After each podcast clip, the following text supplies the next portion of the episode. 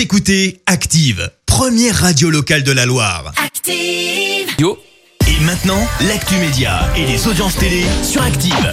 Et on commence à jeter un petit coup d'œil aux audiences télé d'hier soir. Clémence Dubois-Texero, France 2 leader.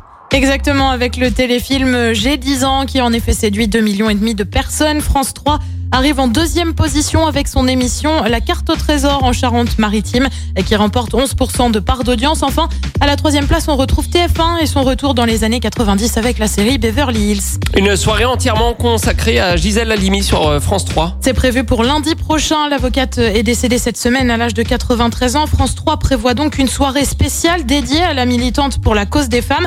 D'abord le téléfilm Le viol qui, qui retrace le parcours de Gisèle Halimi pour la criminalisation du viol. Ensuite, en deuxième partie de soirée, un documentaire, Le procès du viol, qui revient cette fois sur sa carrière. Et en attendant lundi, ce soir, on regarde quoi, Clémence? Eh bien, TF1 mise sur une comédie, Les Ex, film de 2016 avec Arnaud Ducré, Jean-Paul Rouve ou encore Claudia Tagbo.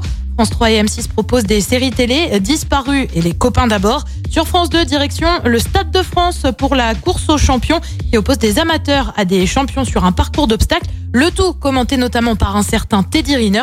C'est à suivre à partir de 21h05. Ça va être cool ça Ouais, ça va être chouette. J'aurais dû m'inscrire. Tu vois, je, je ouais, regrette bah, je suis sûr que toi, t'aurais tout remporté. Bah, bah, évidemment, évidemment. C'est bien évident. On verra ce que ça donne euh, niveau audience euh, demain matin. Est-ce qu'il rafle tout ou pas? Réponse demain matin à 9h30. La suite des hits en attendant sur Active avec euh, Jérusalem. Voici Ma- Master KG sur Active.